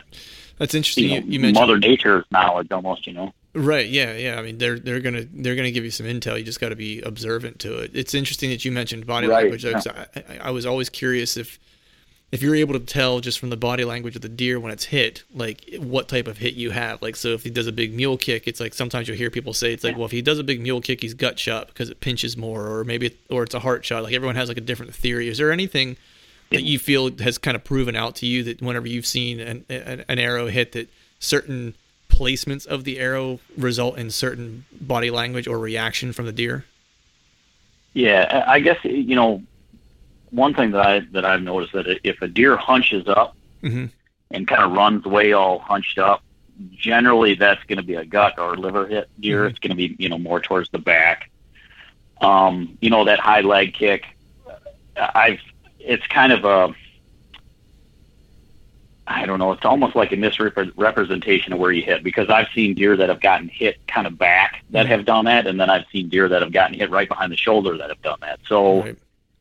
you know, there's real, I it's there's really no set in stone thing that I've that I've noticed other than like I said, if I see one hunch over and kind of you know almost run away like they have a gut ache, if you will. You know, if your stomach hurts, you're kind of hunched over and you you know you just don't feel good. It, that- it usually a gut shot deer or liver shot deer will react that way. Right. So That's interesting. So I'm, I'm curious now because we're, we're talking about different types of, of placements and stuff here. So, you know, I know one thing that I always like to do, and this is, I don't think I'm not teaching anything or here that, you know, or saying anything people probably don't already kind of think to do to a degree, Right. but I'm curious to get your perspective because I want to kind of get the, the notion of the different ways that you can read this. So, you know, whenever you walk up to your shot site, you know, the first thing I like to do, of course, and most people probably like to do is I try to locate locate my arrow. Did I get a full pass through and can I find the arrow? Because I want to check the blood on the arrow and kind of see what it tells me. Um, you know, what does the blood on the arrow, assuming that it is recovered, tell you from this point? And you know, and what are you looking for? You know, what's good versus what's bad? Like, what's what's the blood look like? You know, are you do you smell it? Like, you know, so just kind of walk me through that so you can kind of get a sense of you know, because maybe you come to track my deer and I say, man, I hit him perfect right behind the front shoulder. You know, I'm pretty sure I got two lungs. I might even got some heart. You know what I mean? And then you go up and look at the arrow, and that's really going to probably tell you a lot more than what I just told you as far as like the placement, Yeah. as far as the truth Yeah. goes. So tell me what you're looking for there, and then what the different types of blood or what the arrow is going to tell you. So, you know, depending on where you hit it. So if, if you if you recover an arrow, there's a lot of like let's say white hair at the hit site, um, and the arrow is just kind of almost like greasy looking, like fatty or whatever. Most of the time, that's going to be more, more like a brisket hit, which mm, most of the time that deer is not gonna not gonna pass away from that shot. It's not a fatal shot. Um, you know, if if it kind of depends on the color of the blood. So if if you're getting you know a double lung shot, you're gonna have you know more of a pinkish blood. Um, you will notice bubbles and things like that. And when I say bubbles, most of the time the bubbles are going to be pretty good sized. You know, like um, you know the size of like a pencil head or bigger. You know what I mean? Not not like pin drop type bubbles Right. because you know we take we do take a lot of trash. Guys are like, oh yeah, you know, there's there's bubbles in the blood, and you get there, and what people don't realize is when you when you shoot a deer and you put an opening in that deer, you know, when they're running, there's you know there's kind of some air pumping back and forth in that wound, hmm and that'll actually kind of form bubbles in the blood, like real small bubbles, and people will be thrown off by that because they think, oh, that I, I must have got lungs because there's bubbles in the blood Right. that's not necessarily the case. So, you know, a, a liver hit deer will be a real, like a real dark blood. Um, uh, like a bright red blood is going to be more of like a muscle hit, like a high back, Mhm. Um, or something like that. in again, a deer that's probably not recoverable. Um, you know, that's one one when I'm taking the tracking calls. You know, that's one of the things we ask is what color is the blood, and if they say, oh, it's a real bright red, that's a that's actually I mean not a good indication. Whereas a lot of people think, oh, a real bright red, that must be a lung hit. That deer's got to be dead, you know. Right. And that's that's actually simply just not the case. Um, so yeah, I mean, obviously, honestly, a darker blood is going to be a better indication of a of a fatal hit. If it's darker, it's probably you know going to be a fatal shot. Right. So- And then of course you have that telltale smell if you got some gut in that too. Yeah, yeah. I mean, if the arrow stinks, then you know, or it's kind of greasy and like green. I, I shouldn't say greasy, more of like a greenish color. You know, I mean, that's that's obviously going to be an indication of a gut hit. So, Right. Yeah, I had a oh crap moment whenever I shot my buck this year because I got down. I knew I I laced him, you know, and I got down. I waited for you know waited my thirty minutes. I heard him crash, you know, so I was like feeling Yeah. good. I got down, but I had a no crap moment because there was white hair at the site, and I was like, you got to be kidding me. Now he was quartering away. Um, I was shooting into his left side, and he was quartering away. And I got to the deer. Of course, I mean he piled up about forty yards away from where I shot him, but I had an entrance through the heart and out in front of the front shoulder through the brisket, so it entered behind his left shoulder, Yeah. got heart, Yeah. and then came out the front of right in front of his uh, right front shoulder. Um, but it Yeah. definitely made my heart drop for a second when I saw the white hair. I was like, "You got to be kidding me!" Um, Yeah, you, you know what's funny about I actually took a, a a call during the gun season. Um, the guy had shot it, and you know thought he had made a good hit on it, whatever. And um, we went to the hit site, and there was white hair all over the place. And I thought, oh boy, you know, I, I kind of looked at him. I said, well, you know, and he thought maybe, you know, after seeing all the hair, maybe, you know, that it was a you know low hit that maybe it just grazed the belly. And I thought, well, you know, I mean, that's what I, just by looking at the hair, that's what I'm thinking happened. But, you know, we're here, so let's see what the dog can do. And, um, again, she proved me wrong. I figured the, the deer went, you know, one direction she kind of veered off to the left and kind of zigzagged back and forth. Well, all of a sudden I look down, I'm like, oh, I got blood here. I got blood here and I got blood here. And, and for the most part, I don't look for blood when I'm taking the track with the dog because I need to be, you know, pretty in tune with what she's doing. I need to concentrate more on her than I do the actual blood. right. And all of a sudden, we started getting. I mean, just following her, I could just see, okay, there's blood, there's blood, there's blood. Okay, now all of a sudden, there's blood everywhere. And we got up there, and he had actually hit that deer in the neck, Oh wow. And didn't hit the white patch or didn't hit anything in the chi- you know, down near the bottom of the chest that there was any kind of white hair. So I still don't know where all that white hair came from. so yeah, it was just kind of a weird deal when you talk about seeing white hair and you're kind of like, oh boy, because that's exactly what I thought when we got there. I thought, oh boy, here we go. Yeah, it was just one And of uh, those. yeah, things- I was. I was just gonna say for me, it was just one of those things that whenever I took the shot, it's like I knew he was quartering away, but um, I I mean I took enough of a compensation for him quartering away to place the shot, the entrance correctly. I just didn't think that it was. Uh, I didn't think the angle was that to where it was going to come out in front of his front shoulder.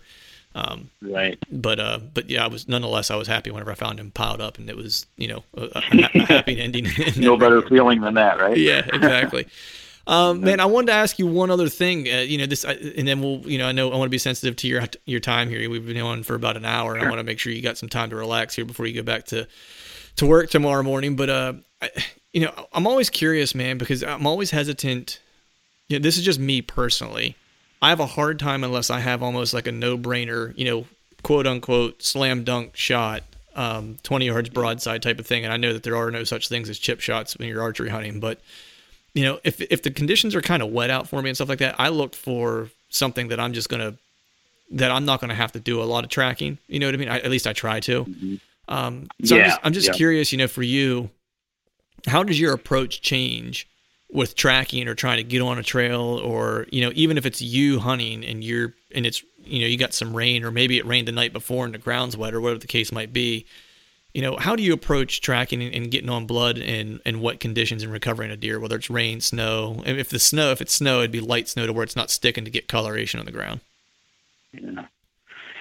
Well, I mean, for me, that's going to be a little bit different because with the dog, you know, it, it's a lot, a, a little bit different scenario for that. But, you know, a little bit of rain actually for a I mean, if we can go back to the dog for a little bit here, yeah, a little bit of rain actually isn't going to hurt the dog. Um, in some cases, it'll actually kind of keep the scent fresh.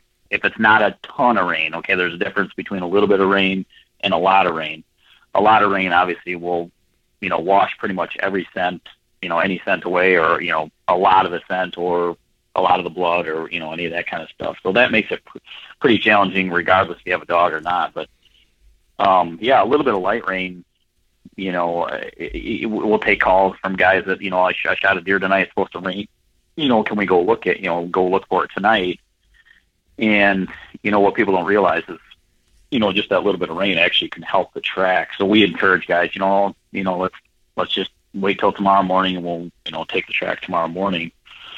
Um, I think the mistake that a lot of people make with tracking a deer is they feel like they got to get on it right away Mm-hmm. And you know, I, I know I've heard a lot of guys say, "Oh, you know, I, it's a liver hit, you know, or a gut hit deer. You know, I, I I did the right thing. I waited four hours and I went in there. And it seems like people think that four hours is like that's the magical number. If I wait four hours, that deer's going to be dead. And you know, our experience with dogs is that that's just not the case. I mean, I'll tell guys, hey, let's wait more like 12 hours. You know, if we can wait till tomorrow, let's do that. You know, let's let's go in there tomorrow at noon you know, that kind of thing. Right. Um, because we've and we've had deer that we've, you know, a buddy of mine, uh, Sean, he took a, tr- a track. Was that last year? I think it was. They tracked it. I, I think it was like the next day, and they came up on the deer and it was still alive, and it got up and took off running. And they actually went back in there the next day, and it was still alive and got up running and took off running again. And that was a, like a, a gut shot deer. So you know the the deer. You know, I always tell people if, if we if we were half as tough as deer were, well, I think we'd all live till we were 120 years old. You know, I mean these. Right. It's just amazing how tough these animals are, and it. I mean, their will to live is it's strong. You know, so. Mm-hmm that's why I tell guys try to wait as long as you can. You know, and I know another people, you know, another thing that comes up a lot is, oh, we got coyotes. You know, the coyotes are real bad or whatever. Right in in the years we've you know that I've been doing this, it, you'd be surprised how off or how little we get to a deer that's been laying there for a day or you know 12 hours whatever. It, the the amount of deer that are hit by coyotes or whatever is very minimal. It's not it, it's not it doesn't happen as often as what people think. Now i'm not telling you that that's a, again a golden rule because i know there are areas where you know, they do have that happen a little bit more frequently, but it's just not as common as what people think it is, I guess. Right.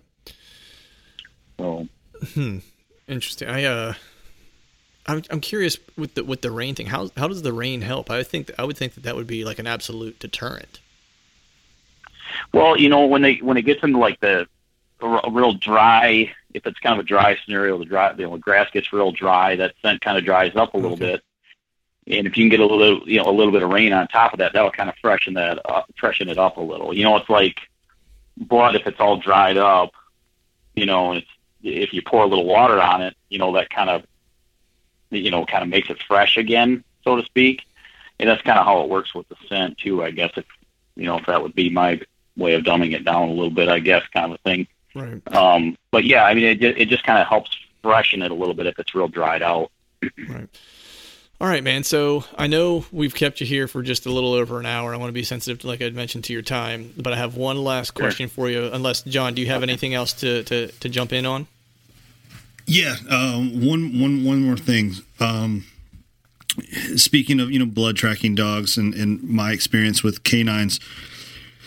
So I know working with the canine handlers when they were doing tracks, uh, Shane, it was um, humidity will hold in moisture and like if there's dew on the on the grass and dew on the leaves and stuff like that that will hold in moisture um, as well. So what i always find interesting is that that's been that's accepted. Um, but i still see the argument uh, a lot of times with guys saying you know, well, I, I, I like to I like to walk in the woods when there's dew on the ground because it's water and it's washing the scent off my boots. And I'm going, no, there's moisture on the leaves. Those those dew droplets are holding that moisture.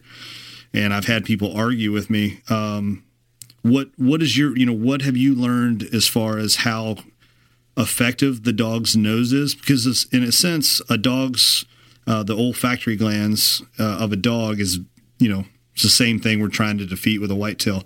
Um, have you learned anything from the dog blood tracking that uh, either reinforces your scent control beliefs or um, has, you know, proved something to be a myth? Well, uh, you know, I, I guess in the experience that I have, John, I almost have it a, a little bit of the opposite of that. With it seems like with a dew with a morning dew, um, those those are the days that that my dog really struggles to pick up a scent trail. Uh-huh. Um, so I, you know, I, again, that almost is a, a, I guess my experience, but a little bit opposite of that. I don't mean to tell you you're wrong or you know nothing like that. I'm no, just telling no, you how it's been, how it's worked for us uh-huh. this year. Um, in particular, yeah, I know um, uh, both myself and my good buddy Sean and his wife, all three of us took a track uh, one particular morning this year when it was a it was a really really dewy morning, and all three dogs really struggled. I mean, I, I like for me personally, I put I put my dog Emma right down. We found some blood, and I put her nose right in the blood, and she sniffed it, and just kind of put her head up, like, all right, what else? Kind of a thing. And I mean, it was like she had, it was like literally like she could not even smell it. So it, it's just and then again you go out in the rain a little after a little rain and and I think you know the difference is that the rain is falling down onto the scent where the dew almost like covers it in a way you know come it's you know kind of just encapsulate encapsulates encapsulates the scent uh-huh. and you know so like I said it's almost like the dogs just they can't even smell it period could it so it's yeah it's kind of it's just kind of weird. I was going to say, could it possibly be that? So I'm going to try to think through this. So if you have, so if you're in a, in the timber, right, and so maybe maybe I call you up and I've gone looking for my deer and I didn't find it. I tracked all over the place and dumped my scent everywhere, right? And mm-hmm. you come back with in the morning when the dew is there and it's kind of a challenge because now you're working with the the scent overall being kind of diminished, but I've also put my scent all over the place where it's like maybe if the rain comes, right, that it's kind of like nature's deodorizer. And I don't, mm-hmm. you know what I mean, to where it's like it knocks down this the what I'll call the ambient scent of everything else. Yeah. And and I'm just totally talking shit here because I don't know, know if what I'm saying is actually true or not. um, but maybe maybe it's just maybe the the structure of blood, like the molecular structure of blood, you know, is is is is such that rain alone isn't going to diminish it enough, but it will diminish the other mole- the molecules around it more so to where now it's more prominent than the ambient scent around it. Totally made that yeah. up. We should write it down well, somewhere. And I think, um, wait, I, mean, I, I think like it, it's uh, there. What's that? I, well, I, I do think like that, like, oh. No, well, I, you know, I, I it seems like a heavy downpour rain will wash away scent. Right. You know, we all talk about how uh, I went in there and hung a couple of sets, and yeah, I'm glad it rained and, and it washed away the scent. I'm wondering if, you know, the moisture, if it can kind of amplify that scent, and if there's, and it could kind of spread that scent around. I wonder if uh, on a dewy morning, and you know, if that's why the dog may struggle some. Um, Yeah. You know, and whereas a whitetail is not necessarily trying to pinpoint, they're just thinking, mm, I smell something, I'm out of here. Um, Yeah. I don't think they really care, you know. Uh, whereas an investigator hears a gunshot, he wants to find out where the gunshot came from. If a deer truly knew what a gun was and they heard a gunshot, don't need to know where it is. I'm just going to go the other direction, you know. Right. So I wonder if that's kind of the way, um, you know, the the scent works with with moisture. I don't know. I, I'm Yeah, it's interesting. I, I was just kind of curious if maybe there was any correlation between blood sniffing versus you know maybe a whitetail's nose. right. The only other Yeah, thing I can- wish I, I I was going to say the only other thing I can ahead. think of possibly is that um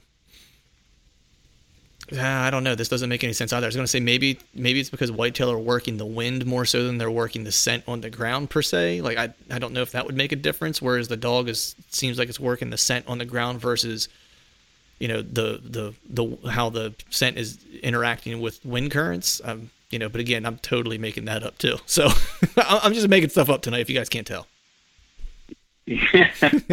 well, I mean, honestly, the dog will use the uh, the wind to their advantage too. Okay. Um, I know we had I, I had Emma out on a track last year. She actually picked up the deer before we even got to the track. Oh, wow. Before we even hit, you know, the hit site or anything, she had already. You, you could tell she had already picked up on you know on the scent of the dead deer laying there, and um, again, I you know I wanted her to take the track, so we we took her to the track, and yeah, it took us right, you know, she where she had thrown her head up and wanted to go to the deer right right from the get go. um, yeah, I mean, so she was using the wind. I mean, the deer will use the wind, or the the dogs will use the wind too. Okay. Interesting. But I, w- I wish I was a little bit more educated on the uh, the dew and and you know rain and how how that affected the track. I, I I would like to be able to answer more of that, but I did you know I I don't. I haven't read enough books, I guess. Maybe Right. That's what I'll, I'll leave it at that. Another topic for another time, man. It'll be a whole other podcast. Yeah, we can- right. we There can you do go. that. We're just saving the goods for later. Um, one Whose last idea question. was it to have this guy on here, anyways? he doesn't know what he's talking about. exactly. Oh man. Hey, so with, with that, man, I want to ask you one last question. Um, Sure. And I want to get a sense of give me the story of the toughest track job that you've ever been on and where you ended up finding the deer at the end of the track. Oh boy. Well, I mean, honestly, the the I feel like the toughest track job that we took, we actually didn't recover the deer. Um, we had uh, a, a guy had called on, I guess it was a Saturday afternoon, and I actually was on my way out to the tree at that point, and asked me if I would take a track for him, and I said, well, you know, I can I can do it in the morning. Well, the more we get to talking he tells me he shot the deer Friday night, and you know they had gone in and looked for it, and they couldn't recover the deer. And I, you know, kind of listened to his story, and I I felt like, well, you know, this it kind of sounds like maybe it was a high back shot, um, you know, maybe a deer that wouldn't be recoverable. And he said, well, you know, if you don't mind, I for for a sense of closure, I would really like to to have the dog come up and give it a shot. And I said, okay, that's fine. Um, you know, like I said, every track's a good track. So I um, went up there the next day, and we had gotten a really hard frost that night, and um, it was in a sumac swamp where it was, you know, the grass was anywhere from four to six feet high, pretty much the entire track. Jeez. and you know i had the dog was we had a, there was actually areas where there was a light skim of ice that she was breaking through. There was times when she was almost swimming. And you know for majority of that track i it, had i not had her on a leash i never would even have known where she was. Wow. because the grass was so tall i couldn't even see her and again, you know, with the frost and all of that kind of stuff. And she took that track. Uh, I want to say like just short 800 yards. It was like 700 and something, 90 something or whatever yards. I have a, a GPS tracker uh, app on my phone. Mhm. And, you know, again, I'm just kind of, I can't see her and I could just tell by the tension on the leash, you know, if she's got it or not. Mhm. And I, you know I'm following her and I'm, I'm feeling pretty good about it. Well, then all of a sudden the guy that I'm with says, yep, she's on it. I've got a little drop of blood right here. Hmm. And I didn't, you know, didn't think much of it. We kind of kept going, whatever. And he said, "Yep, I got another drop here." And she was at a point where she was had she had lost it, and she was trying to, you know, get back on the track. So I was just sitting there letting her do her thing. And I looked back, you know, just to kind of see what kind of blood we were talking about. And we're talking like almost pin drops of blood that are, you know, waist high. And she's down, you know, clearly not waist high. I mean, she's, you know, she's not a great big tall dog Right. and she's picking that up, you know, going through this grass that's six feet high, and I was just blown away. I mean, I that was when I really, um, really appreciated what a dog can do with a track. I mean, I was just blown away by that. And uh, again, every every once in a while, he would give me an indication. Yep, I got a little drop here, and I'd keep following her and following her, and eventually, um, we just hit a just hit a dead end. We hit a wall. We made you know kind of made a big loop around and try to get her back on it again, and she was never able to um, to get back on that track. But yeah, I mean, you, we were talking all said and done when we started that track. It was 41 hours old, Jeez. and she had taken it almost 800 yards through. Like I said, where was areas where she was almost swimming. You know, she was breaking ice and just you know grass at six feet high. I mean, it was that was quite uh, what what I guess the most difficult track. And again, it you know it was one of those tracks I was just blown away. I was it was it was such an awesome track to to watch her work. It was well to not watch her work to feel her work. I guess it was Right. more of what it was with that leaf. You know, so Right. yeah, it was pretty incredible. I, I walked away that day really thinking, wow, she's she's something else to be able to work through that one. But, Yeah, man. That's uh that's an Yeah, awesome, was- that's impressive, man. That the, her nose the way yeah, it was pretty neat. You know. Yeah. But hey, man, I want to say thanks for coming on. Uh, appreciate you making some time to come on and chat tonight, man. I know I learned a ton. I'm sure everyone out there listening definitely picked up some pointers on some things they could be doing to, to track a little better and, and get on blood trails. But uh, before I let you go, is there anywhere you want to send people to kind of follow you, follow along with your hunting season, or get in touch with you if it's uh, you know regarding tracking? Is there a Facebook or Instagram page you want to tell people about? Well, um, I know um, I'm on uh, Arrow Wild. Uh, you can see actually um, kind of how my season played out last year. I did shoot a buck that was um, that's actually featured on one of the episodes on the uh, Arrow Wild uh, Facebook page. Um, for guys in Wisconsin um, that are looking if they would want me to track, um, again, you can go to the United Blood Trackers website and um, if you're in Wisconsin and, and just scroll down, and again, you'll see all the trackers and my uh, name and phone number. You know, all my contact information is on there, so they can go that route if they're looking to uh, to, to looking for a track here in Wisconsin. Nice. Well, ho- hopefully, uh, Yeah. hopefully you have many good tracks this year, many recovered deer, and uh, I hope you uh, Yeah. hope you get to track one of your own too. Yeah, that would be ideal. Yeah, it would be nice to, to, to find one of my own for a change. Yeah. All right, I hear you, man. Hey, I appreciate you coming on, man. You have a good rest of your night, and uh, we'll talk soon.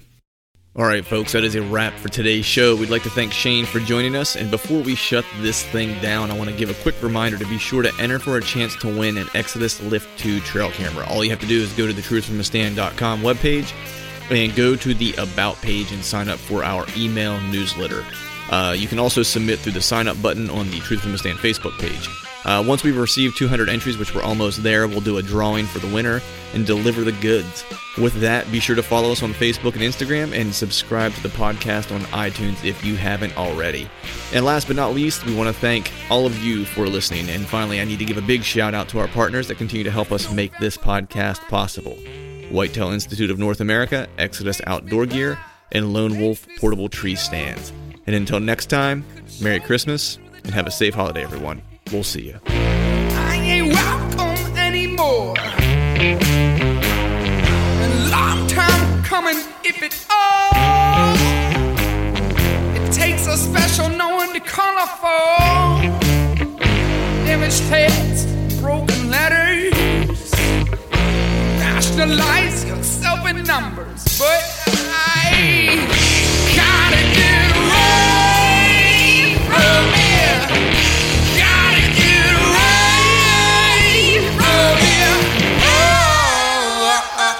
Oh, oh, oh, oh.